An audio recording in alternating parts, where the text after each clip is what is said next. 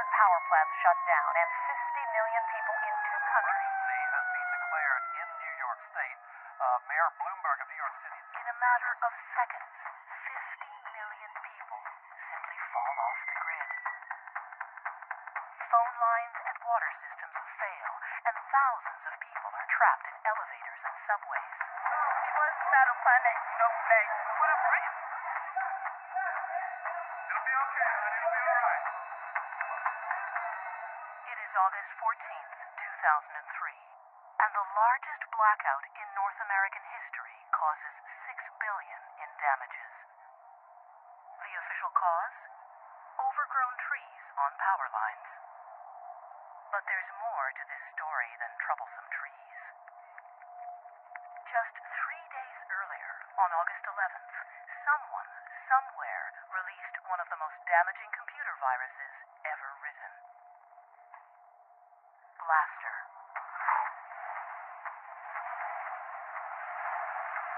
It was probably the biggest attack against the internet ever. Mikko Hyppönen is one of the world's most respected virus hunters. It is here, at F Secure, an antivirus lab based in Helsinki, that he and his team first identify Blaster when it hits the internet. What astonishes Mikko is the impact the virus has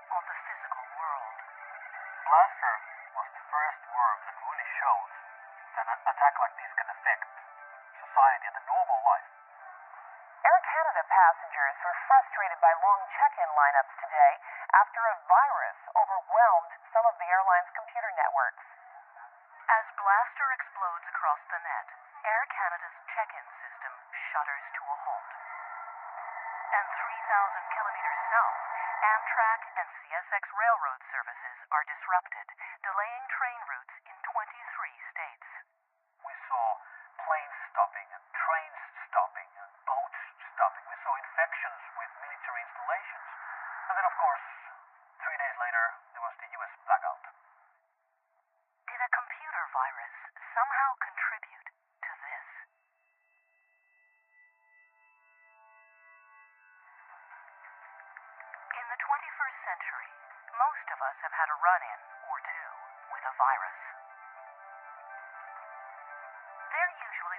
our computers act strangely or slow down.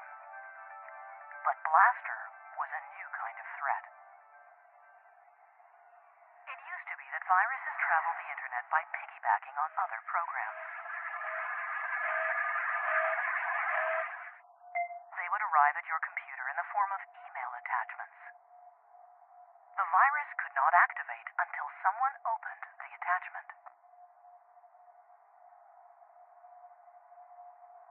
But Blaster was a worm.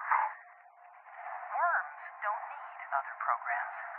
They propel themselves through the net. And they are self-activating. In other words, you could get Blaster simply by being connected. You would get infected just by having your PC online. You could be sleeping and your machine would get infected. which meant anything connected was susceptible. Systems like the financial network, water treatment centers, and power plants. In one case, we know that a virus got into the major nuclear reactor in Ohio. nine months after the blackout, the official report stated that Blaster, despite being released just three days earlier, played no significant role in causing the huge shutdown. Some security experts remained unconvinced, pointing to more than just the timing of the two events. If you read the blackout transcripts of the operators who were in the middle of this when it was happening, what keeps coming up in the transcripts is, is comments that, you know, stuff isn't moving. Their, their screens were freezing, which is exactly what the blaster worm does. Whether the blaster virus caused the 2003 blackout remains a contentious issue. But after Blaster, no one doubted that online viruses could cause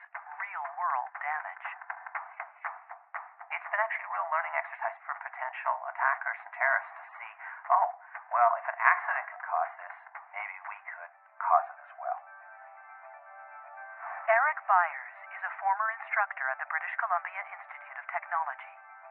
He researches the dangers of connecting critical infrastructure to the internet. There's no question that you could build a virus um, to take down the critical infrastructure. For example, our power systems, our water systems, our transportation systems. If those go away, then our life radically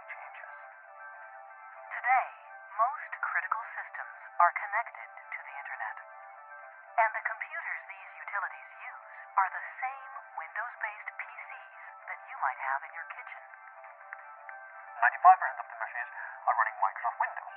So when you have some sort of a worm or a virus or some sort of threat spreading that affects Windows, it spreads like wildfire. A Canadian oil company um, came to us and said, you know, we have this this big infrastructure, and we're curious, you know, can somebody uh, attack this? So Eric went to work. Using only a laptop and some basic hacker software, he easily broke into the holding tanks at the company's refinery. So, first of all, I'm going to do what's called cutoff visibility. Now I've fooled it so that the uh, operator doesn't know anything's, anything's going wrong in the field, and then I'm actually going to blow up the tank farm. And you can see that all of a sudden, this pump has just gone nuts. And pretty soon, that tank's going to be overflowing. And in real life, uh, somebody will be walking around with an oil spill.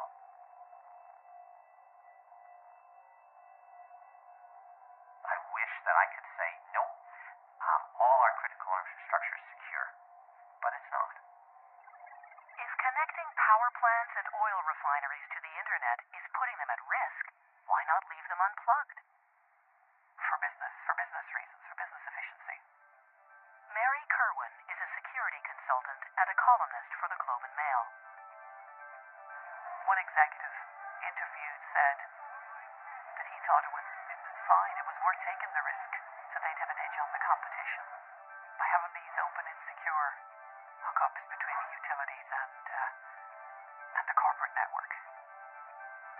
The problem is, the internet was never designed to be secure. It was never actually built to do a lot of the things we're using it for right now. Uh, it was not meant to be an engine of commerce. It was not meant to hold your banking information. In the late 1960s, researchers began developing a network that could share information between computers. In the 90s, it went public and exploded. It was no longer just a handful of scientists on the internet, it was now anyone with a modem. When you have 25 people on a network, you can be pretty sure they're going to play well. But when you have a million people on a network, you can be pretty sure that somebody is not playing fair. There are no secure computers. Uh, there are no secure networks. Amit Yoran is the former director of cybersecurity within the U.S. Department of Homeland Security. I think sooner or later uh, we are going to be hit by a cyber failure uh, that will affect uh, either our nation's infrastructure or international infrastructures in a very significant and harmful way. So the implication is, is that somebody remotely manages to gain access to these control systems and does that type of damage and leaves the economy at a standstill, essentially. Because without our ability to bank online, to make a phone call, to switch on the lights. We're literally in the dark.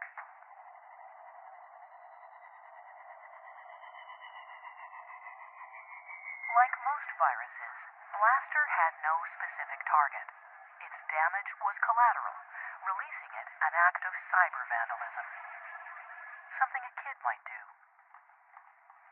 Most of the time when these guys get grabbed, if and when they get grabbed, it was just for sport or their pals or they were sitting in their schoolroom in Germany and somebody annoyed them so they decided to play a game and write viruses or whatever. So usually they have, they have no clue of what they're doing and that's why they can be very dangerous. They're called hackers. Some would say they're nothing more than hobbyists, kids mostly. But hackers grow up too. We are the people that, that are behind the scenes of everything that you take for granted on the internet. It's us.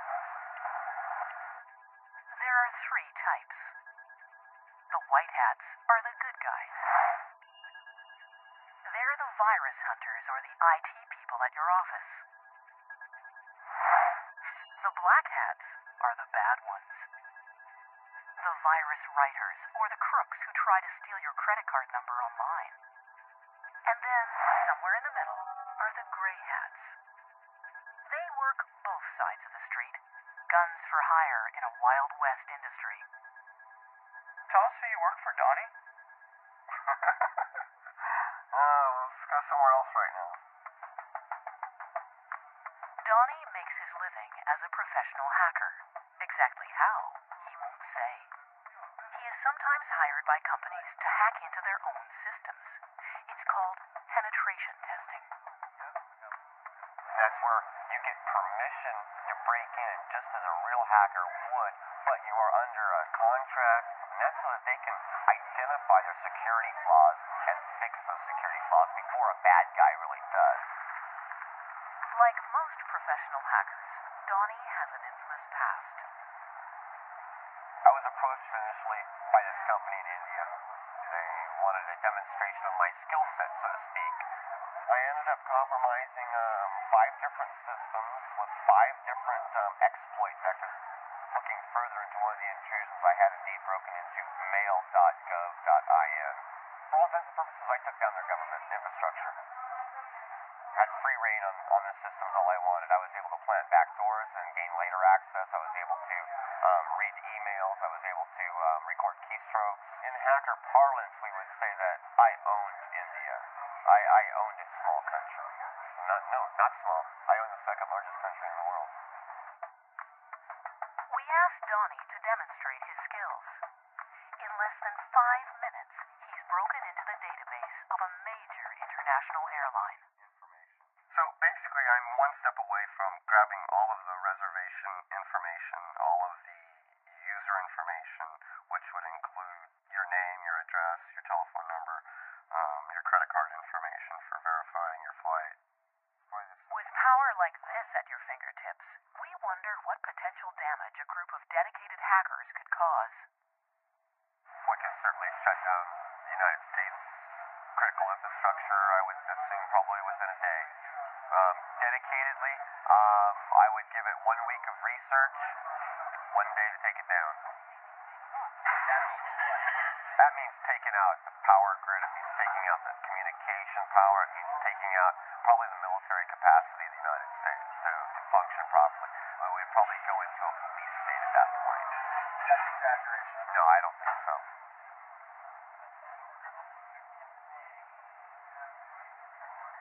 Hacking is a growth industry. There are now books, magazines, and classes that teach hackers how to breach internet security. There are even hacker conventions. DEF CON, held every year in Las Vegas, is the largest. Can you imagine 7,000 hackers loose in the entertainment capital of the world? DEF CON isn't your average convention. It's cash only at the door. Which isn't such a bad idea.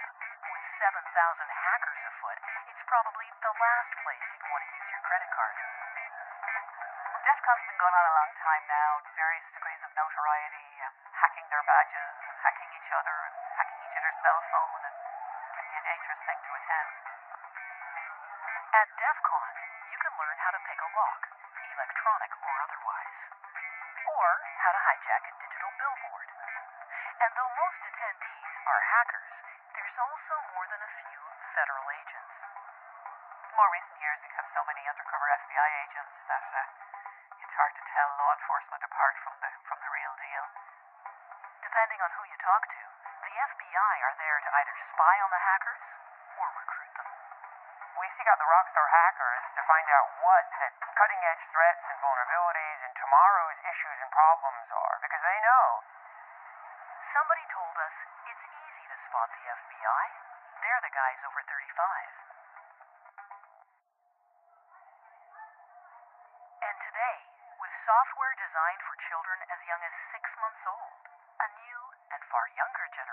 Hackers is right behind this one. In the shady online world of the hacker, there is no one more notorious than Mafia Boy. A surprise move today by the Montreal teenager known as Mafia Boy. He admitted in court he is the hacker who crashed several popular websites last winter. The turn of the millennium saw the peak of the first dot-com gold rush. Internet giants like Yahoo, eBay, and Dell.com were doing hundreds of millions of dollars in online business every day. But in February 2000, these sites suddenly found themselves at the mercy of a 15-year-old kid. Michael Calce, aka Mafia Boy, a high school student from Montreal. My dad got me a computer don't know, it fascinated me what I could do with this machine. At 12, Michael was already a respected hacker. And by the time he was 15, he was asked to join what was then one of the most powerful hacker groups online. And I felt honored at the time. You know, we're talking about TNT Force. This was a big Russian hacker group uh, that had a big, big foundation and serious programmers in it. As TNT's newest member, Michael was eager to show off his skills. He hatched a plan to destroy a rival hacker gang by building the ultimate online weapon. I'm gonna make a new tool, something that is so powerful people have never seen before, and they're gonna run for their lives and wish they were never hackers. But before he attacks his enemies, Michael must first test the weapon. He picks a target Yahoo.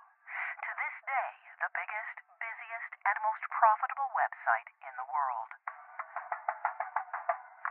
It never entered his mind that one of the most important sites on the internet, one of the most valuable e-commerce companies out there, would actually get taken out by what he built. In the early morning hours of February 7th, 2000, Michael prepares his attack. He puts the weapon on a timer, thereby creating an alibi, and then heads off to his grade 9 classroom. So he's sitting in a classroom, the teacher's talking, and Mike isn't paying any attention because all he's thinking about is three, two, one, it's launched. And at 10 a.m., what is still the largest internet attack in history begins. I got home. I was just dying to get on the computer and see exactly what the results were. And I realized it was more than successful when I got home because Yahoo.com was still down.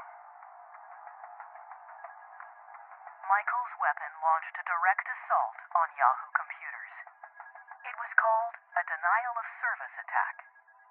Every time you access a website, you make a request from that site's computers.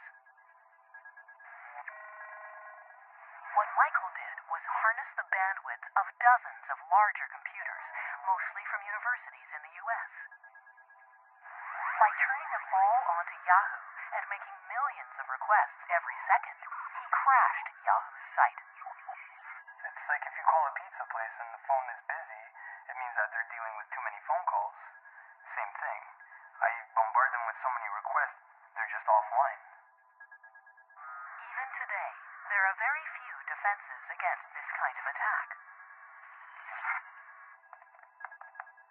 After seeing Yahoo collapse, Michael got a little carried away.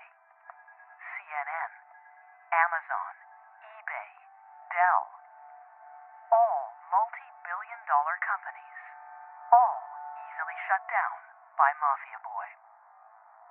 CNN was probably one of the biggest attacks because they lost 1,200 other sites when CNN.com went down. Everything linked to CNN just went poof with it.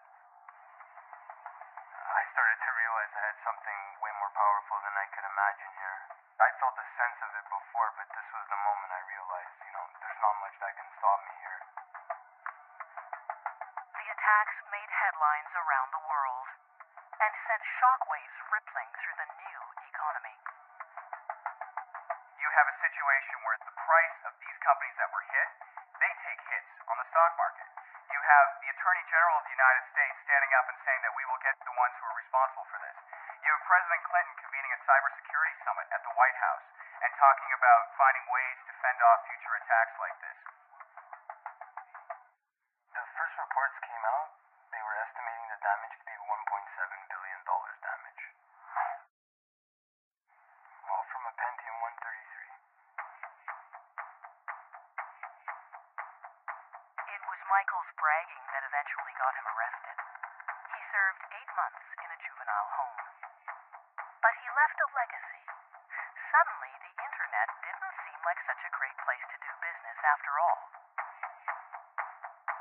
People didn't really realize the extent to which the internet was vulnerable until a 15 year old kid kind of showed them. I think it, in a sense, showed that the emperor had no clothes. That the thing experts had known all along that building e commerce on top of the internet is maybe not the best idea.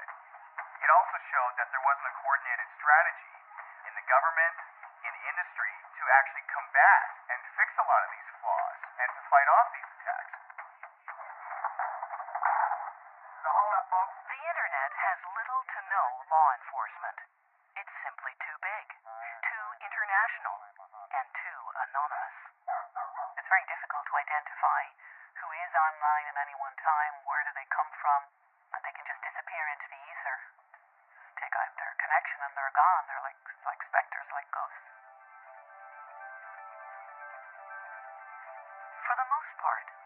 Black target one company and its ubiquitous operating system. Now, this company is looking for a little vigilante justice. Microsoft established an antivirus reward program um, that will pay people if they provide information on a virus writer and that leads to an arrest and conviction. It's a cash bounty. $250,000 for information leading to the arrest and conviction of anyone who has written a destructive virus. We asked Donnie if he was up for the challenge.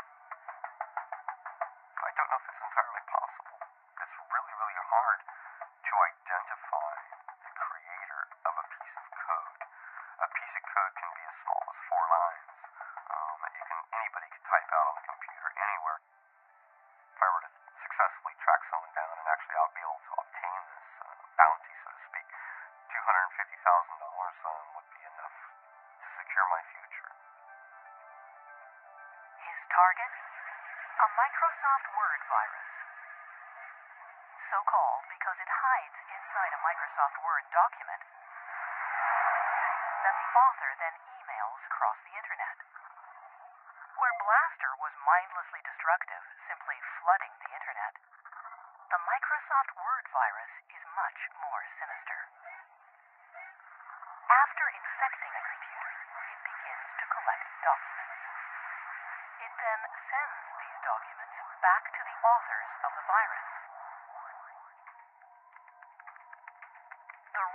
Documents being collected concerns Donnie.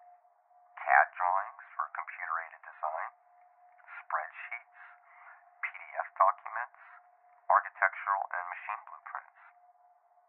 The nature of the data that's being taken, to me, it, it's, it, it, it's, it goes straight to our critical infrastructure. It goes straight to the core of um, the United States military. And the virus is known to have targeted power systems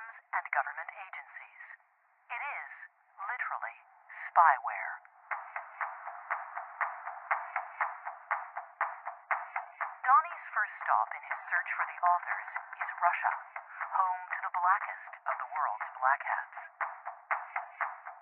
We may not be able to pull this off,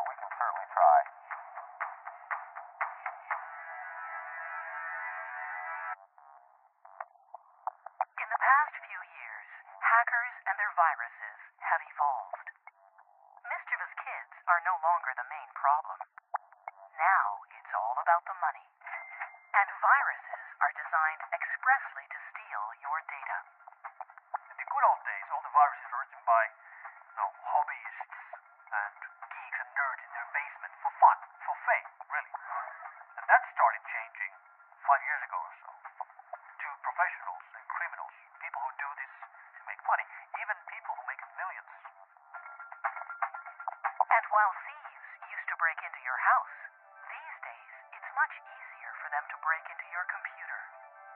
What they're looking for is personal information, credit card numbers and banking details, anything that can be sold for quick and easy cash.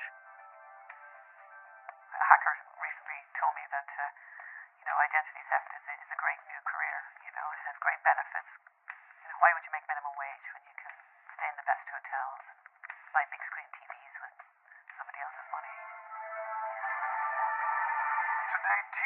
Announced the theft of millions of credit card numbers and other personal customer information. In 2007, TJX, a department store giant with over 2,000 retail outlets around the world, found themselves the victim of the largest known internet theft to date. And hackers broke into their systems, probably over an insecure wireless network, and basically had the run of the network as far as we can make out for as much as 18 months, maybe even a few years. We're not entirely sure. Hackers downloaded credit card numbers, millions of them. The exact figure will probably never be known. Initial estimates of the numbers of individual credentials was around the 45, 46 million mark. In more recent filings, we believe it may be as much as 94 million. And credit cards aren't the only thing thieves took. Initially, we thought it was just credit card, bank card details. Over time, we discovered there were driver's licenses as well, which is much more significant because you're getting into pieces of identification that can really allow identity thieves to build identities from the ground up. The thieves were able to break into the system by using a hacker trick called war driving. Basically, driving around with a laptop and a homemade antenna, often just an empty Pringles chip can covered in tinfoil. Hackers use this antenna to search for unprotected wireless connections. Once they find one, they break in and steal everything on your computer. I've known people who remain nameless who do this for fun, and they, what they're doing is trying to spot wireless connections. And they will show you sometimes uh, on their computers the number of, uh, in some cases, uh, Fortune 500 companies perhaps that may have open network connections. Finding open connections isn't difficult. Nowadays, they're almost everywhere. I've seen it in banks, uh, at the airport all the time. You'll see the ticket counter have an open wireless port. which makes catching the thieves almost impossible. Because they're wireless, the hackers are constantly in motion. The only way to catch one is in the act itself. Lowe's is a uh, you know large uh, retailer of building supplies with you know huge mega stores um, all over mostly the United States, and they recognized that somebody was hacking into their system, so they called in the FBI, who deployed a couple dozen agents in a store in uh, Southfield, Michigan, and the agents you know were so unaware of what was actually happening they thought that somebody was walking into the store and plugging into a network connection in the wall. But an agent on the roof noticed that there was a uh, beat up old car in the parking lot with a Pringles can covered with tinfoil, and they said maybe we should investigate that. And sure enough, uh, the driver of the car was hacking into Lowe's in order to steal credit card information, which was then to be sold to Russian mafia in Detroit. Donnie shows us how quick and easy war driving is. In past five minutes, the bell has Four times. And what does that mean? Mm, 65. That means that we found an access point. Some I'm connected to somebody's wireless right now. If we were, let's say, someone with malicious intent, now I'd be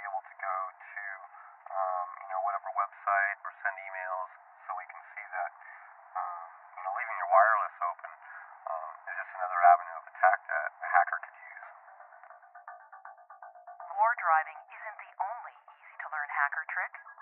Nowadays, the internet is bursting with hacker toolkits. These kits are essentially highly developed and highly illegal bundles of programs that allow even the beginner to become a junior cyber thief. If you're looking for Hacker toolkits, you can just download them off the web. There's lots of them out there. Um, they're easy to find. Uh, there are most of them, uh, in fact, many of the best are absolutely free. For example, there's some virus writing kits I was showing a little while ago. You basically select the type of virus you want to write, and it builds a virus. Nowadays, you don't need much skill to become a cyber criminal. You just need the software. I don't think that it's ever been easier to launch an attack that can cause damage or that can steal sensitive information. It's a Google search away. It doesn't make that person a hacker, but it certainly makes them dangerous. With the abundance of toolkits, you'd think you'd hear about cyber attacks more often. But some companies choose to keep that information to themselves. If you have a cyber incident, you know, traditional best practice is cover it up, right? Don't, you know, don't tell anybody about it. Currently, there are few laws that force companies to disclose cyber criminal activity, and most organizations aren't that eager to make their customers nervous. They don't want their customers to know that 10 million credit card numbers got stolen. They don't want to have to disclose that. They don't want their stock price to take the hit. It's important for security researchers out there to be able to share data and to see how attacks are evolving. But if companies won't even admit they've been attacked, let alone show how it happened, how are we supposed to get better? It's a real problem. Once thieves have your information, they sell it to the highest bidder, often advertising it in a thriving online black market. That's the biggest development in uh, internet security in the last two and a half years has been the advent of markets for identities. In the black market, working credit card numbers go for as little as a dollar each. There's sampling, just like there's in the drug trade, where they'll, they'll, they'll give you 10 to test, and then you test them, oh, they're all good. You know, I could, I could uh, actually get money out of them or buy something with them. And full identities, which can include social insurance numbers and addresses, sell for as little as $5. There's been cases where kids have made up to $150,000 in six months from various types of credit card fraud and uh, phishing schemes and, and have gone on a spree of electronics buying. In the past few years, cybercrime has exploded. Some reports put it on a par with the drug trade. And a 2006 survey found it was more costly to businesses than conventional crime. And most of it comes from one place. When you think today about, you know, what, what's the sort of country of hacking right now, I think most experts would, would point to Russia. A few years ago, the Russian mob, sensing a unique opportunity, went online. And why not? It was less risky than traditional crime, and the internet allowed the mobsters to go international. All they needed was a few programmers. You have actual organized crime in Russia recruiting promising young programmers um, and other technical people to work in a cybercrime syndicate. These Russian syndicates are responsible for the bulk of viruses and hacker exploits released onto the internet every day. It took 20 years to go from the very first viruses to 250,000 viruses, and that's where we were in the beginning of 2007. By the end of 2007, we were already at 500,000 viruses, so we effectively doubled the amount of all of the malware in one single year. Because of this, internet security has become a booming business. In the past few years, antivirus labs have sprung up all over the world. Kaspersky in Moscow is one of the biggest. We receive over 2,000 of new viruses, trojans, and worms every day to this lab. In order to provide constant and uninterrupted protection, uh, virus analysts have to work every hour, every day of the week we have a special uh, name for them. They are called woodpeckers. That's because they hammer their keyboards very fast.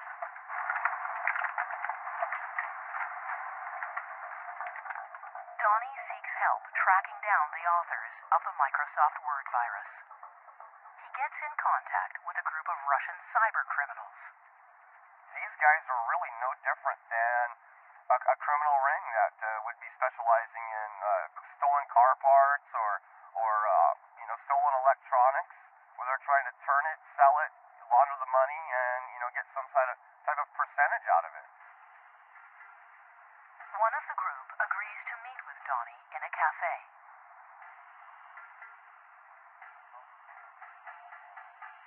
The Russian tells Donnie that he's part of a hacker crew that works primarily as carders.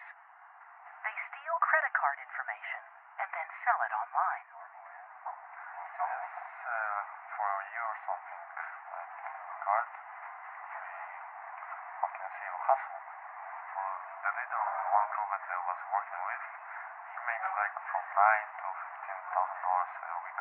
I had no idea that kind of money. I mean, I was thinking like you know, thousand dollars a week. Donnie then inquires about purchasing viruses that would allow him to steal information from anyone's computer. So, um, so one of the things that I'm also interested in is um, Trojans and backdoors. Yes, it takes until like 100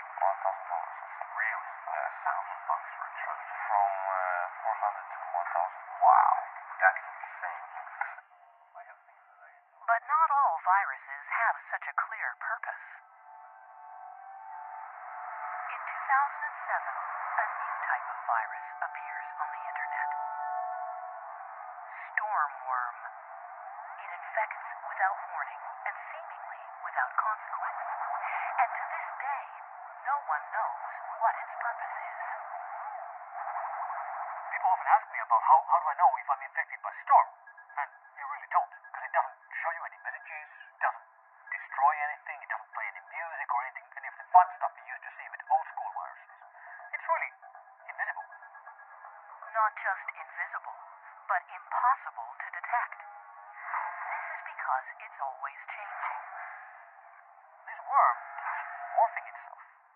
Time you download it, you get a different copy.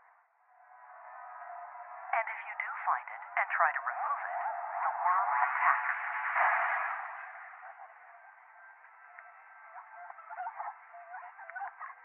But the biggest reason Stormworm is making headlines around the world is that it turns a computer into a so-called zombie or robot. The author of Stormworm can then control your computer, now a zombie, remotely, without you knowing. Zombie computer means a computer which is no longer in control of its owner. The person who actually owns the PC doesn't see this. He, he thinks the PC works just fine, but there's someone else behind the scenes who has access to that machine and can do whatever he wants on that machine over the network any time of day he wants. The worm infects thousands of PCs, creating thousands of zombies. The author of the worm then links all of the zombies together, creating a robot network, or botnet. So the idea of, of these botnets is that uh, characters who manage to get bad code onto your computer, they own your computer. You know, they have, I like to call it the key under the mat. They can come back anytime they like. They, you don't know even that they're there.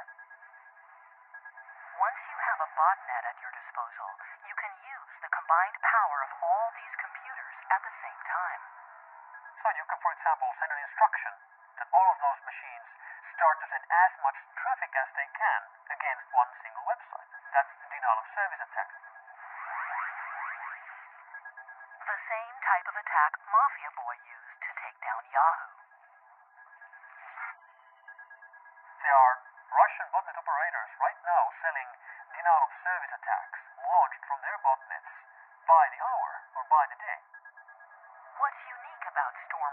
BotNet is its size and sophistication.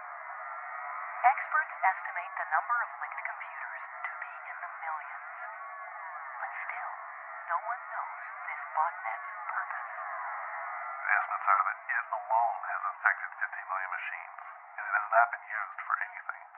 So there's this hovering, literally perfect storm of uh, potential attack. So the concern is that, that the storm worm has created all these compromised computers in themselves create a kind of an almost a massive supercomputer. And if very bad people have control of this, they may be able to do very bad things on a very, very big scale.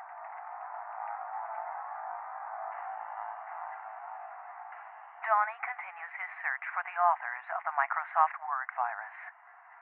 He asks his source if the Russians are involved. They're getting like CAD drawings and design features from, from companies like that are making like missiles that are building like subcontractors for the, the army. Hey, we don't get into it. People that do it. So I don't know nothing. So you don't know anything about this Microsoft Word virus. I mean, some people tell me, uh, you know, this stuff is coming. The Russians using. China is yes, they have the technology, they have everything. So they're the most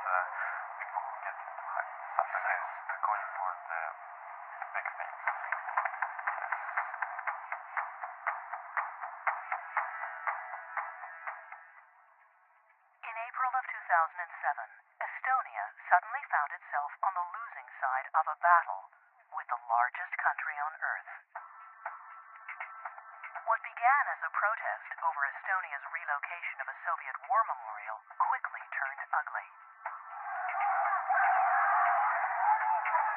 Riots broke out, and Russian hackers launched what some people call the world's first cyber war.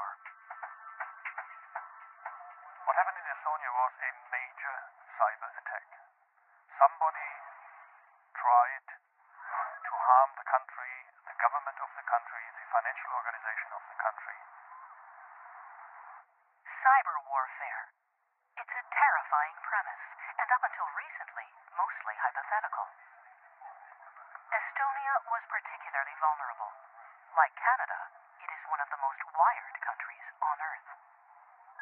More than 78% of the Estonian citizens are doing their banking business via the internet. In a place where most people bank online, attacking the internet makes everyone a little nervous. Down to the point that people may ask, is my money still in the bank if, that, if, I don't have access to my money? Within minutes, hackers shut down the banks. They also targeted broadcasters, newspapers, and government offices. We saw the single largest attack against all of the infrastructure of a single country we've ever seen. And it really started to affect the everyday life of people. And though the Russian government denies any involvement, there's no doubt the attacks were politically motivated.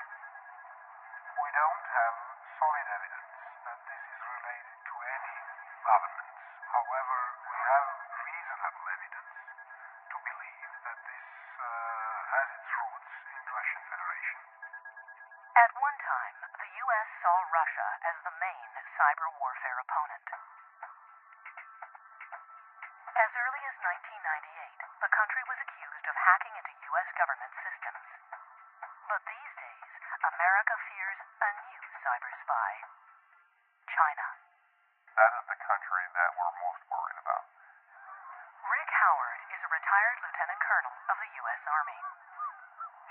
the last two years of his career as the chief of the Army's Computer Emergency Response Team, the Cyber SWAT team of the U.S. military.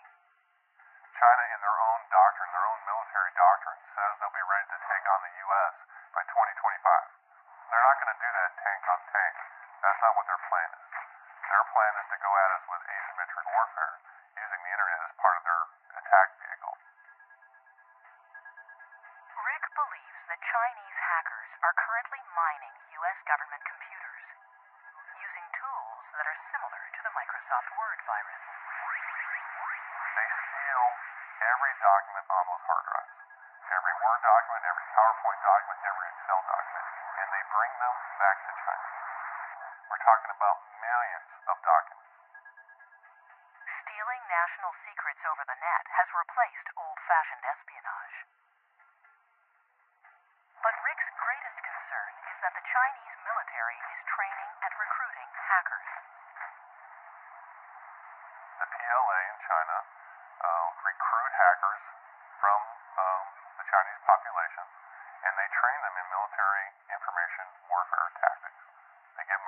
salary so that they can go and try to penetrate uh, U.S. government and other government institutions.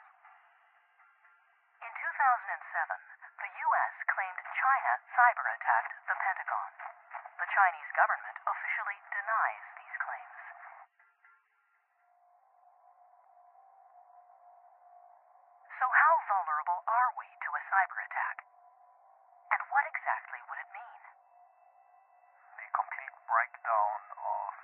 financial, health, traffic, air traffic, government, structure of country. You have to concern yourself with the possibility of a digital Pearl Harbor. I think there's a there's there's always the possibility that a rogue terrorist group were to have a very significant denial of service attack. If there's anything that need to understand in cyberspace is that this is hard stuff. You have to take it serious. So, if and when an attack comes, are we ready? Donnie abandons his pursuit of the Microsoft Word virus. He reasons that now it's too risky. We're not just looking at black hat hackers, we're not looking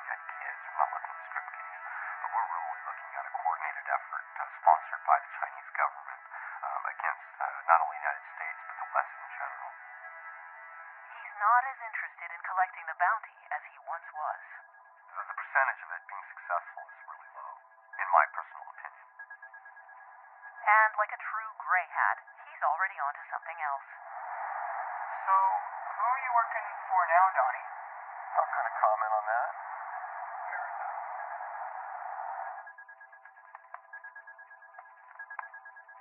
Michael Calce has written a book about his life as a notorious hacker. I couldn't stand back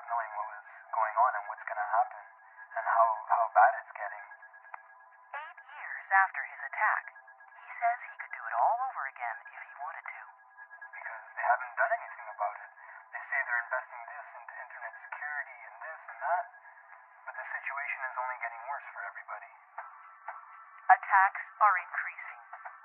The number of viruses has doubled in a year. And places like the Pentagon ward off a cyber attack nearly every day. Is cybersecurity a significant threat to the critical infrastructure of Canada and the world? Absolutely. No question. This is serious stuff. It is supposed to be a little bit turbulent. It is supposed to be a little bit uncontrollable. And to have that openness and that freedom, you have to deal with the other things. The interconnected nature of the internet and critical infrastructures is a point of significant vulnerability for modern society.